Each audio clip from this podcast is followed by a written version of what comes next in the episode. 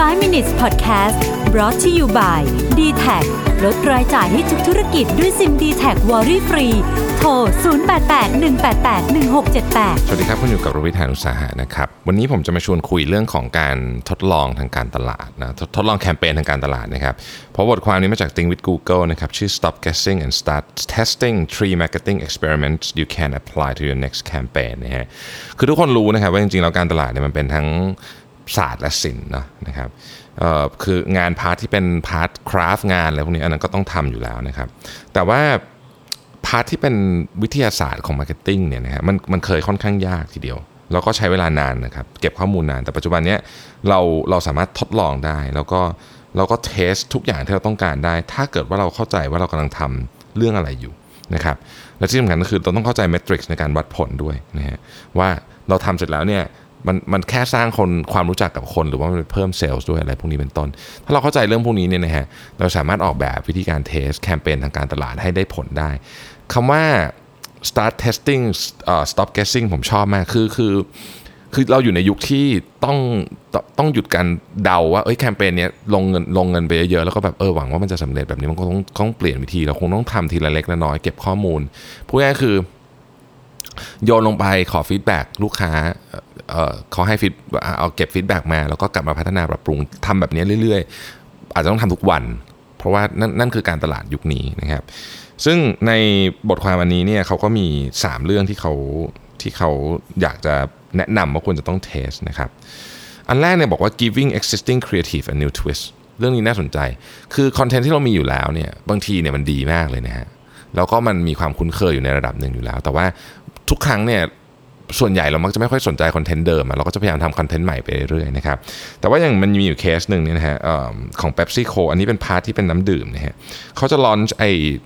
เอ่อน้ำแร่ที่มีแก๊สนะครับเหมือน Perrier อย่างเงี้ยนะแต่ว่าเป็นของเบปซี่เนี่ยเขาก็เลยคือเขามีโฆษณาเดิมมี material เดิมมีครีเอทีฟอะไรเดิมอยู่แล้วเนี่ยสิ่งที่เขาทำเนี่ยนะครับคือไม่ ไม่ไม่ได้ไปทำโฆษณาใหม่ แต่เขาเอาของเดิมเนี่ยมาทำเป็น personalized ad ประมาณความยาว 6 วิ เป็น bumper นะฮะเป็น bumper ad นะฮะแต่ว่าทำถึง 60 อัน คือทำออกมา 60 เวอร์ชันแล้วก็ test ไป test หมดเลยนะฮะว่าใครชอบชอบกลุ่มไหนนะฮะปรากฏว่า test ไป test มาเนี่ยค้นพบสิ่งที่น่าสนใจว่าบางทีเนี่ย กลุ่มที่ชอบเครื่องดื่มพวกนี้เป็นกลุ่มที่ชอบเพลงด้วย บางคนกลุ่มที่ชอบเครื่องดื่มพวกนี้ชอบดูวิดีโอประเภท life hack อะไรพวกคือมันมีมันมีสิ่งที่เขาเจอ แล้วก็บอกว่าเขาก็ test ว่า ad แบบไหนเหมาะคำไหนที่ที่มันมันทำให้คนรู้สึกว่าเออน่าน่าซื้ออะไรอย่างเงี้ยนะครับ คือเขาก็ test แบบทุกอย่างเลยจากจากการใช้ 60 ad อันเนี้ย แล้วก็ค้นพบทางที่แบบถูกต้องในการใช้ ad แล้วก็ทางที่ถูกต้องในการ personalize ad ด้วยนะครับซึ่งอันนี้ก็เป็นก็เป็นอันหนึ่งก็คือจริงๆ เราอาจจะไม่ต้องใช้ material ใหม่ ใช้ของเดิมก็ได้นะครับอันที่ 2 คือ go beyond traditional audience segment คือปกติเนี่ยเราจะเราจะมีความรู้อยู่แล้วว่าเราอะเอ่อลูกค้ากลุ่มนี้เป็นลูกค้าของเรานะครับสมมติว่ายกตัวอย่างเช่นเราเราบอกว่าลูกค้าที่ชอบดู entertainment ใน YouTube เป็นลูกค้าเรา ซึ่งแล้วก็อายุประมาณเท่านี้อะไรเงี้ยสมมติใน demographic แบบนี้ตืดๆอะไรก็ว่าไป แต่ว่า เขาแนะนำว่าจริงๆเราควรจะลองกลุ่มอื่นด้วย ที่เราอาจจะไม่คิดว่าเขาจะเป็นลูกค้าเรานะครับ แต่ว่าคือการ budget บางส่วน เขาบอกว่าจริงๆแล้วเนี่ยการทำที่ดีที่เขาเห็น case study ที่มันสำเร็จเนี่ยนะครับคือการแบ่งออกเป็น 3 กลุ่มด้วยกันกลุ่มแรกคือ core นะก็คืออันที่เรารู้อยู่แล้วแหละนะครับ กลุ่มที่2เนี่ยก็เป็นกลุ่มที่แบบกึ่งๆ เป็นวงข้างนอกนะครับ คือแบบ อยู่ใกล้ๆคอ message แล้วก็อีกอันหนึงอยู่ใกล้คอ target อีกอันหนึงคือออกไปเลยแบบไม่มีการ intersect กันหรือ intersect กันน้อยมากนี่นะครับเทสดูบางทีเนี่ยคุณจะคุณจะแปลกใจว่าไอ้กลุ่มกลุ่มบางกลุ่มที่คุณคิดว่าไม่น่าจะสนใจสินค้าเราหรือบริการของเราเนี่ยเขาสนใจ ซึ่งพวกนี้มันวัดได้อยู่แล้วนะครับข้อสุดท้ายคือ trial different lengths and format นะฮะคนเรามักจะมีตอนนี้มันมีความความเชื่ออันหนึ่งก็คือว่าวิดีโอต้องสั้นยิ่งสั้นคนจะยิ่งสนใจนะฮะ แต่ว่าบางแคมเปญไม่ได้เป็นแบบนั้น มันขึ้นอยู่กับกลุ่มผู้ฟังด้วย กลุ่มผู้ชมด้วยนะครับ ยังมีเคสหนึ่งของ Nectar นะครับ Nectar นี่เป็นเข้าใจว่าเป็นบริษัทขายพวกที่นอนเนี่ยนะครับก็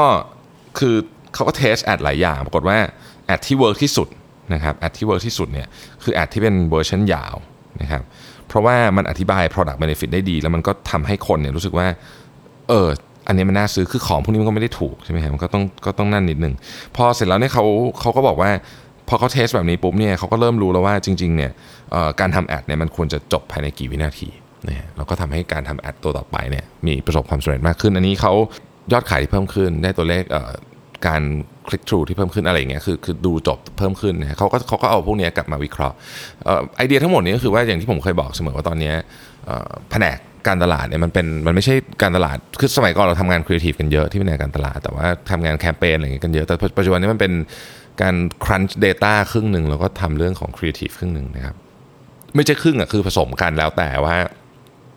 ความต้องการของแต่ละงานเป็นยังไง แต่ว่ามันต้องใช้ทั้งสองอย่างควบคู่กันนะครับ ขอบคุณที่ติดตาม 5 minutes ครับ สวัสดีครับ